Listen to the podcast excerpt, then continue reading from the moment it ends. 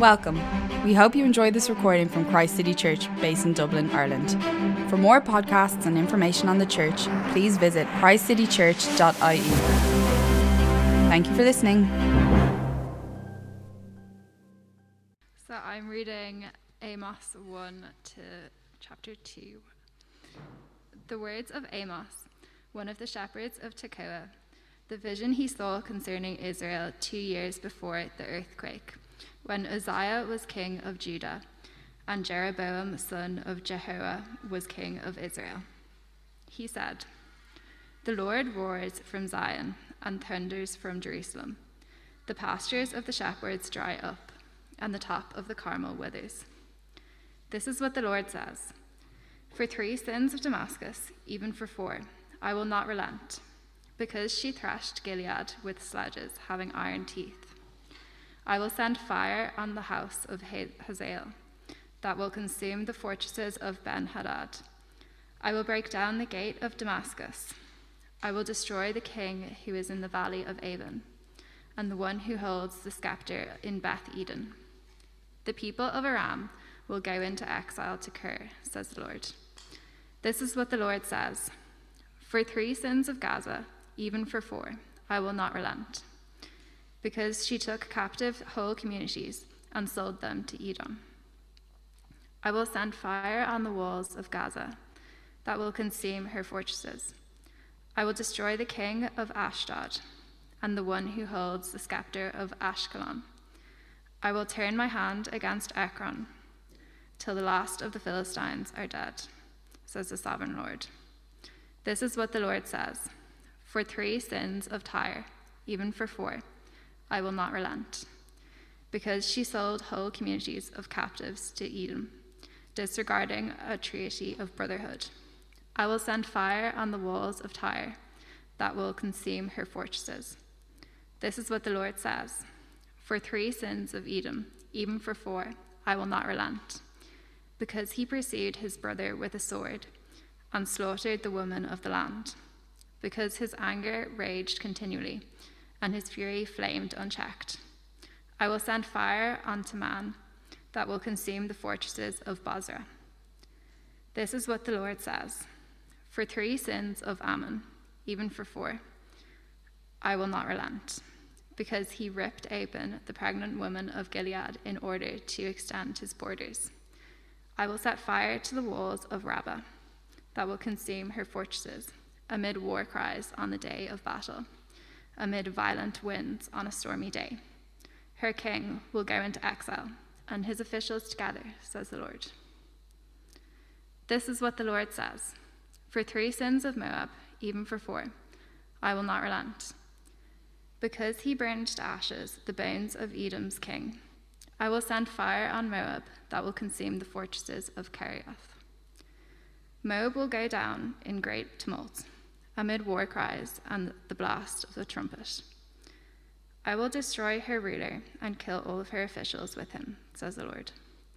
This is what the Lord says For three sins of Judah, even for four, I will not relent.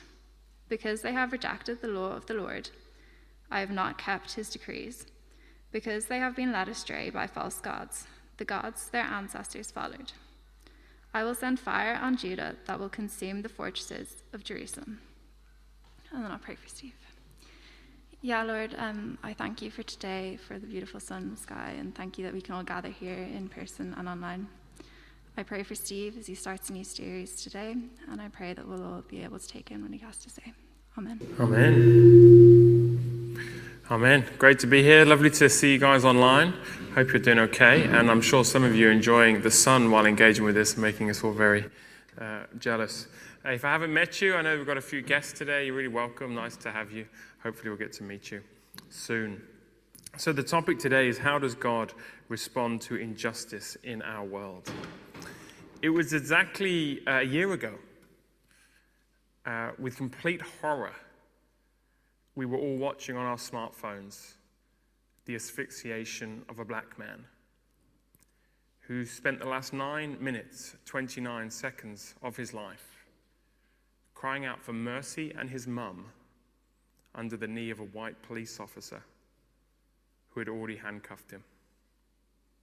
The police officer was supported by three others. And even though George Floyd spent the last two minutes of his life motionless or under the knee, the bystanders were prevented from interfering. It was only when paramedics turned up that Officer Chauvin lifted his knee. It was an event that shook our world and kicked off the Black Lives Matter movement, a cry for racial justice in our world. A warning if you want to turn away, the image is very graphic. A white man with his knee on the neck of a black man was a devastating picture of an underlying evil that had been allowed to continue for so much of history. Floyd's murder on the 25th of May 2020 generated a thunderous roar for justice across our world. More recently, closer to home, we had another thunderous roar for justice. Sarah Everard, a 33 year old living in London, went missing, was found dead, and we await the trial and hearing of a British police officer who is charged with suspicion of kidnapping and murder. This time, the under, underlying evil that was revealed was violence against women at the hands of powerful men. Floyd's death created a thunderous roar about racial injustice. Everard's death, a thunderous roar against gender discrimination. And both created a thunderous cry for accountability for those that abuse their positions of power, whether it's race or gender, economic or ethnic, religious or social. There are lots of cries for justice in our world right now. Justice is a good thing, injustice makes us mad. Well, the book of Amos starts with a thunderous roar from the Lord because of the injustice he sees in all the nations of the world, but particularly the injustice he sees in the nation he chose for himself, Israel. Amos 1 starts like this The Lord roars from Zion and thunders from Jerusalem. The pastures of the shepherds dry up, and the top of Carmel withers. God is coming with judgment to bring justice to the nations and to his nation. No one escapes this roar. Israel has started worshipping the false gods of the other nations. Their idolatry has led them into treading, treading on, the, on the weak, selling the poor into debt slavery, ignoring the needs of the destitute, denying their vulnerable representation in the courts, and enabling systems of oppression to remain unchallenged while the, luxury, uh, while the wealthy live in luxury. But Amos says, none of it's gone unnoticed. The Lord has seen it all, and He's coming to hold all those that have acted with injustice, in injustice, to account. God roars like a lion. So, how does God respond to injustice in our world? Well, we're going to see four things from Amos chapter 1. He raises up ordinary people to get involved in a messy work. He comes in judgment, calling the nations to account. He calls his people to step up, step up to worship him and to act justly. And he offers mercy to all who will hear his roar and respond. He raises up ordinary people for a messy work. Let me set some context. We're in the 8th century BC, before the birth of Christ. 100 years before that, so 922 BC, the nation of Israel is split into two. You had 10 northern tribes, Israel, and two southern tribes, Judah. Amos is from the southern tribes and he's preaching into the northern tribes. So he says in verse 1 when Uzziah was king of Judah, the south, and Jeroboam, that's Jeroboam II, was king of Israel in the north. And so uh, the, the north, Israel, the northern kingdom, had experienced a time of political, financial um, prosperity, and they had experienced some military success. They'd extended their borders, it says and therefore they had this time of sort of wealth and prosperity, maybe a Celtic tiger kind of thing. But their wealth had led them into social apathy, to idolatry, and most of all, we're going to learn injustice and neglect of the poor. What is the first thing God does in response? He raises up a shepherd from Tekoa, a man named Amos. In chapter 7, we learn a bit more. He says this I was neither a prophet nor the son of a prophet, but I was a shepherd, and I also took care of sycamore fig trees. But the Lord took me from tending the flock and said to me, Go, prophesy to my people Israel. So Amos is not from the family of prophets. He's not used to speaking in a prophetic way. He's a farmer, he's a gardener. But God was raising him up from tending the sheep and the sycamore fig trees and says, Go and speak my word uh, into this world full of injustice.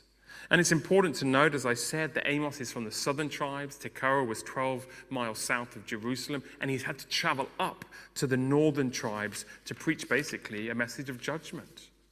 Now, confronting injustice is hard enough. No one finds it easy speaking truth to power nor challenging the rich in their ways. But Amos, it was doubly hard because Judah and, and Israel, the north and the south, had been in bitter rivalry for years. And so he had to go from the south, and he had all that awkwardness of being a southerner going up to the north and then bringing a challenging message. This was messy. This wasn't easy. This wasn't simple. This wasn't without cost and challenge. This was complicated. This was going to take some time. This didn't just mean jumping on the social media bandwagon and expressing our view, almost to assure ourselves we've done the right thing. This means something much more complicated and costly to engage in injustice. He had to travel hundreds of miles into enemy territory, put his life at risk, forfeit his comfort and his livelihood, which were the sheep and the sycamore fig trees. He had to leave them. But, what, but that's what God does. He raises up ordinary people who see the injustice in the world and something deep is stirred in them that they want to act on behalf of the poor, to disadvantage themselves, and to engage in the complexity and the cost and the messiness of it all. And if that's you, if you're currently engaged in situations like that, or you want to be, if God has stirred your heart, He will give you all the resources you need to handle the complexity of it. Hold on to Him, and He will help you fight if you're wanting to go into the world and help fight injustice. That was Amos's experience. So, how does God first respond? When the world is full of injustice, he raises up ordinary people to get involved in a messy work. Secondly, he comes in judgment and he calls the nations to account. So the rest of chapter 1 and the start of chapter 2, and you, Rebecca just read it, is God calling all the nations to account for the evil they've done to Damascus, Gaza, Tyre, Edom, Ammon, and Moab, the six nations that are mentioned. And you probably saw it, he uses the same formula. I'll, use, I'll just use two verses. For three sins of Damascus, even for four, I will not relent. For three sins of Gaza, even for four, I will not relent. For every nation, he uses the same formula. Why? It's as if God has been patient with the nations, hoping they'll change their ways. He's saying, For three sins, maybe I could hold back my judgment. But for four, I have no choice. My justice now has to come. I cannot and I will not relent. The nations must be brought to account. Or put it like this three sins would have been enough for divine judgment to fall, but for the fourth transgression has put the matter beyond doubt. This reminds us, you see, in line with all of Scripture, that God's judgment is preceded by his patience. He doesn't want anyone to perish, he wants everyone to come to repentance. So God leaves space for repentance and gives the opportunity for all of us to turn to Him. But there comes a point when the evil is so intolerable to Him that He says, I can't relent anymore. And when God can't relent, it says he comes in fire. Did you see that? Each time judgment is depicted as fire. So, again, just two verses. It's the same for all the nations. I will send fire on the house of Hazael and consume the fortresses of Ben Hadad. I will send fire on the walls of Gaza and consume her fortresses. Fire in the scriptures, as affirmed by our Lord Jesus, was the great picture of the final judgment of God. God's judgment is just, it's devastating, it's all consuming, it's inescapable. In fire, we disintegrate and we fall apart. Well, that's what's going to happen to the nations, God says. And so, for each nation, God picks out specific reasons why his judgment is going to fall on that nation. Because judgment, by the way, is always personal and specific based on the evidence of specific evil. So, for Damascus, it was for barbarity and war, treating people as mere crops to be used for profit. For Gaza, it was for slavery. Again, treating people as commercial crop with Edom's help. no plea for age or sex, for child for parent or parent for child. The saleable was sold.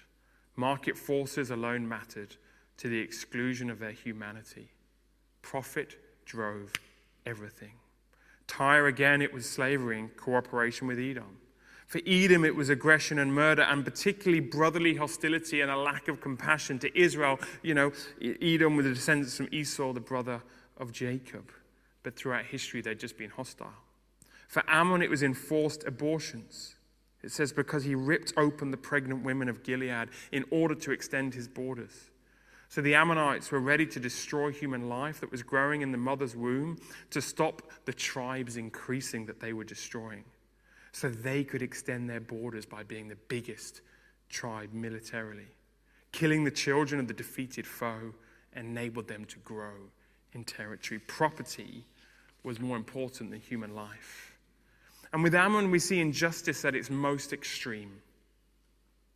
The most, the most vulnerable of all the defenseless child in the womb, and the tender mother looking forward to a new family member are victims of inhumane savagery.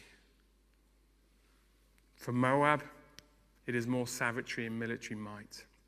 Amos talks about the burning of Edom of the king's bones, which refers to the desecration of graves and disturbing the dead. Like the baby in the womb, the dead victim cannot defend himself against the violation. The most vulnerable are treated the most uh, atrociously by the rich and powerful. God roars when he sees all this in our world. With all the nations, the single thread that drives this is acquisition, land, power, and wealth. That's what leads to injustice. And notice something else. It's going to be different for his own people. But for, his, for, for the nations, therefore, God is judging them for crimes against humanity, you could say. The inhuman treatment of people. His judgment against his own people is going to be, include that and be different. So, how does God respond to injustice in our world? He raises up ordinary people to get involved in a messy work. He comes in judgments, calling all the nations to account. He roars, nothing's going to be missed. It's all going to be held to account. And thirdly, he calls his people to step up, to worship him, and to act justly. I'm actually being a bit kind with that title. Because, yes, he's calling his people to step up, to worship him, and to act justly. But that's kind of a summary of the rest of the book. At this point, God is actually saying to his people, I'm bringing the same judgment on the nations. I'm bringing it on you, and actually, I'm going to bring more judgment on you the same three sins and for four, the same fire. It's all there, the same formula's there. And we'll see next week, Israel gets three times more judgment than the rest of the nations. You see, as God goes after all the nations, going, This is why I have to bring my judgment because of the injustice in the world, he's actually cleverly going around all the nations surrounding Israel to make Israel the target in the middle. You wouldn't notice that unless you knew your geography of the time. So he says, Why? Because they've rejected the law of the Lord and have not kept his decrees, because they've been led astray by false gods, the gods their ancestors followed. While the nations are being held account for crimes against humanity, sins against conscience, Judah first, then Israel are held accountable for sins against God and against his revelation. The nations are not accused of idolatry, but of inhumane treatment of others. Israel's accused of both. The nations had not been chosen by God, had not received God's law to live on, and therefore could not be held accountable for not living according to God's word. They'd not, been, they'd not received it. But Judah and Israel could. So their judgment was actually going to be more severe. As I said, next week we'll see it three times longer. Jesus had once put it like this the servant who knows the master's will and does not get ready or does not do what the master wants will be beaten with, with many blows. But the one who does not know and does things deserving judgment will be beaten with few blows. From everyone who's been given much, much will be demanded. And from the one who's been entrusted with much, much will be asked. You see, you can imagine the people of Israel as Amos's message comes. They're hearing about Syria, they're hearing about Philistine, they're hearing about Tyre and Edom and Ammon and Moab, and they even hear about their younger, you know, the, the, the, the south, the Judah, and they're like, phew, we're not the bad guys. It's all of them out there. We're okay. But Amos is creating suspense and saying, no, no, no, no, no, no, no. Since you've been given more, more is going to be expected from you. In other words, don't you dare create an us versus them mentality. We're the good ones, they're the bad ones. No, no, no. With great calling comes great responsibility, comes great consequences. God has no favorites. He's not partisan. He protects everyone, regardless of ethnicity. God is coming on a few blows to the nations, He's coming with many blows to His own people. But why does God send Amos from Judah to Israel? And why does God single out Israel and say, My judgment on you is going to be worse? Well, whenever God threatens judgment, it's because he's, he's trying to send a warning. It's, it's smelling salts to wake us up, to turn us around. He wants Israel to forsake their idols, to return to his law, to defend the rights of the poor, and to love the most vulnerable in society. Israel had lost their distinctiveness of being a chosen people. Instead of being a light to the nations, they'd become like the nations. They'd forsaken God, turned to idols. Uh, and as they'd done that, they'd committed the same crimes that the nations had committed. And for that, they were more culpable. But God wants them to be distinct again distinct in the way they love Him and they love their neighbor. And so, what is the message for us today as a church? As we hear the thunderous roar against injustice, we mustn't assume the problem is out there with those that don't know God. We must first look inside ourselves, examine our hearts and our lives. Where needed, we must repent, and then we must commit ourselves firstly to worshiping Jesus and forsaking our idols, so then we can live lives of justice and mercy in our day, in our society, in our city. Like Moses, we'll need to leave our comfort zone and uh, Moses, Amos, excuse me, our comfort zone and ease. There'll be no quick solutions, but we must step up and engage for the long haul. This is what it is to be the people of God.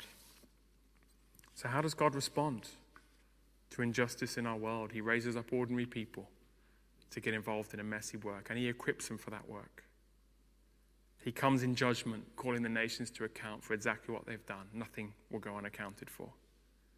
And he calls his people to step up, to worship him, forsake their idols, and to act justly. But there's one more thing he offers mercy to all who will hear his roar and respond. Amos had to travel from Judah to Israel, from the south to the north, at the potential cost of his life for the sake of challenging evil within Israel. But one day, another Amos would come. He'd travel from heaven to earth. He'd be a vulnerable, defenseless baby in his mother's tender womb. He'd treat all people justly, regardless of race, ethnicity, and gender. He said his good news was good news for the poor, and he'd come to set captives free. Whilst he welcomed the rich and a number came disciples, he had many warnings for them that their comfort was leading them away from him and to eternal fire. And he not only risked his life, he gave his life. He became a victim of severe injustice. He wasn't given a fair representation in the courts. His trial was rigged. The rich and powerful and comfortable of his day abused their positions and nailed him naked to a cross. He was a victim of violence. He had the full force of Roman and Jewish authorities thrust down upon his neck. And if any of you are familiar with crucifixion, the way it works is it's death by asphyxiation due to the hyper expansion of the chest muscles and the lungs. Nine minutes and 29 seconds was horrendous.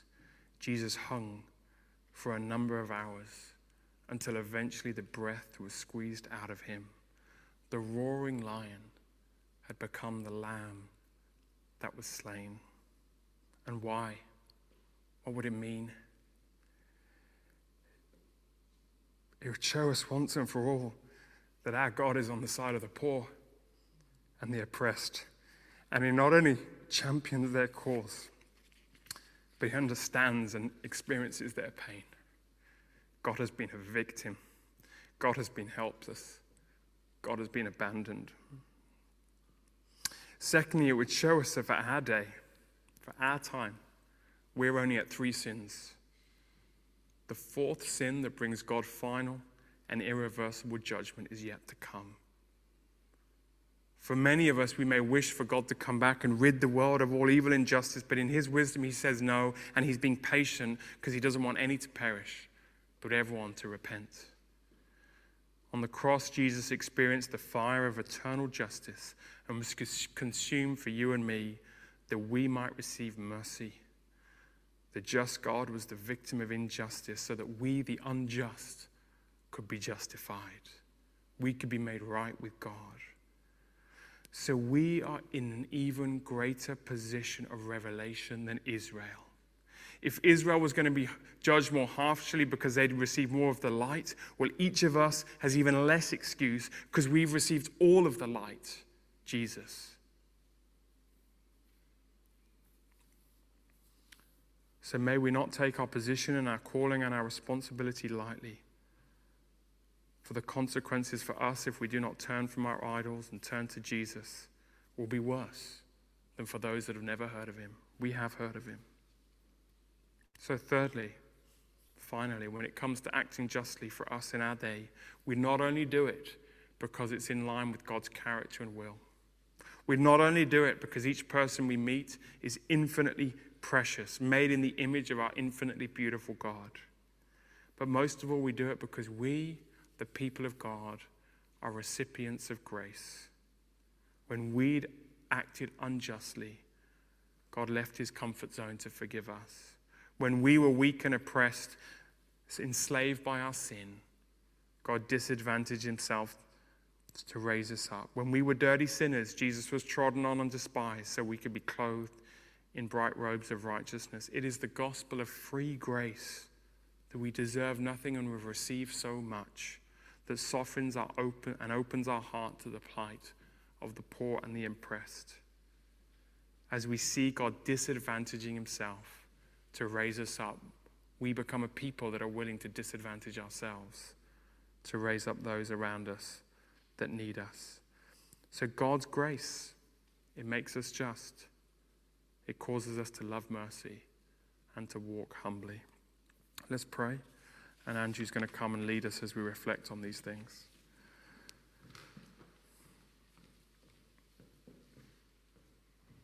We thank you, Lord Jesus, that you are the lion who roars. You're full of justice that one day you will be the perfect judge and you will right every wrong. Every victim of violence, every person that's been oppressed, every uh, injustice in our world, you will one day right it all. And that is a great hope. That was what Katie was praying. What a wonderful hope we have. And yet, Lord, you're the lamb that was slain to offer mercy for all and to, to, to firstly to us that we might realize that when we'd acted unjustly, and when we'd sinned against you, you came with forgiveness. And I pray, Lord, as we think about our world around us and the different tensions and, and strifes that, are, that there are, that you would open our eyes and open our heart to what you're doing. We thank you that you raise people like Amos, an ordinary person, to get involved in a messy work. Make us that kind of a church, those kind, that kind of a people here. Help us to realize it's going to take time. We've got to be fully engaged, be willing to disadvantage ourselves. And Lord, forgive us where we look outside and say, well, they're the problem, and as if we're now the ones that have solved it sorted. Lord, help us to understand where we've we've treaded wrongly and we've transgressed, and where we need to be humble and see the blind spots in our own lives. So, Lord, thank you for your mercy, thank you for your grace, but thank you too for your justice. It gives us great hope in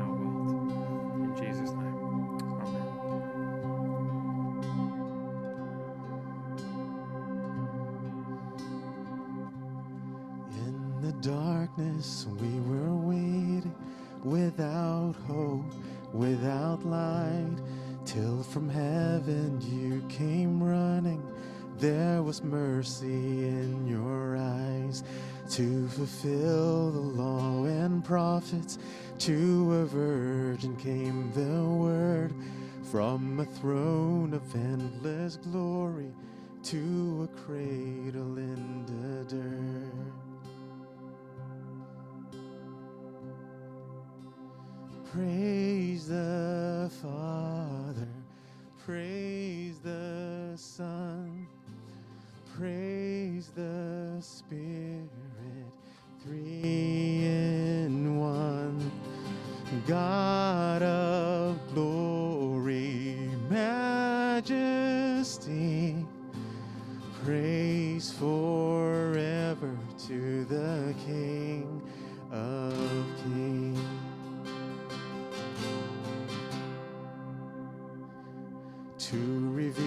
The kingdom coming and to reconcile the lost, to redeem the whole creation.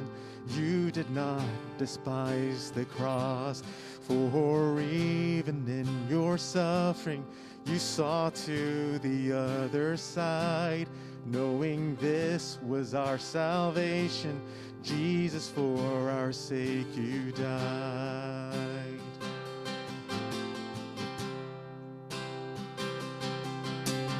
Praise the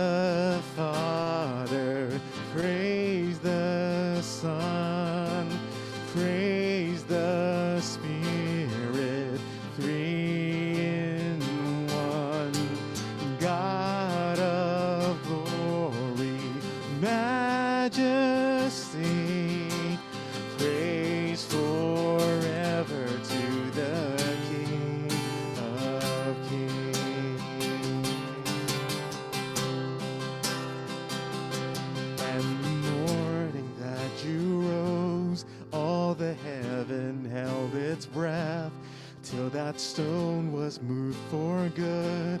For the Lamb has conquered death, and the dead rose from their tombs,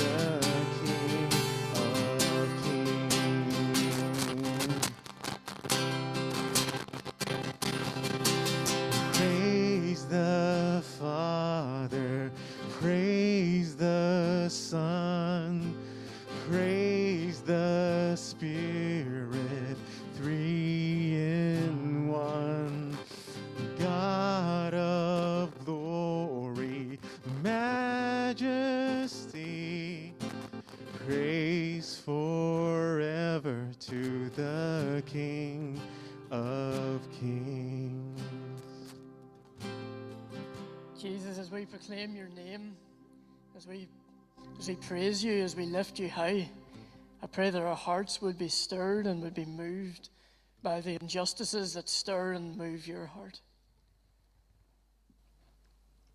Jesus, I thank you that you, you paid the ultimate price that we might experience freedom. But I pray that we wouldn't take that freedom lightly, that we wouldn't use that freedom to in, indulge ourselves, but I pray that we would use that freedom to get on our knees, to wash hands, to wash feet. That freedom to lower ourselves, to elevate the, the, the voiceless, to elevate the one that, that cannot speak up for themselves, the one that cannot find a way out, the one that cannot hope for a better future. So I pray, Jesus, you would empower us, your church, your people. And as you empower us, I pray that you would then equip us, you give us the resources for the long haul, whatever that long haul would look like. So we pray you'd strengthen us, you'd equip us, give us the resources, and would you reveal to us what the long haul is, that we may take our place, that we may plug in. In your name, amen. Amen. Guys, that's the end of our service. I just realized as I started to pray that this mic stand is now taller than me. So thank you, Steve. Um, guys, I'd encourage you to uh, get, get up, if possible, fairly sharpish and make your way out the exit door. And please do hang around. It'd be really great to chat to, chat to you guys. And I haven't met a, a whole ton of you, so it'd be really awesome to meet a few new faces today as well. So listen, that's the, that's the end of our service. A few last notices. If you're online, breakout rooms are going to be opening. Caroline is working like mad to get them breakout rooms going. Well done, Caroline. It's amazing. Monday night football tomorrow night, um, 6:30 at the Monument. I haven't got playing yet this year, but I'm looking forward to getting back to Monday night football. So 6:30 at the Wellington Monument, and then remember prayer and worship night, 2nd of June, this Wednesday night in this place, and it's also online as well. So we can fit 30 here, and then we can fit 300 online. So, anyway, it'd be great, great to see you guys on Wednesday and have a good evening.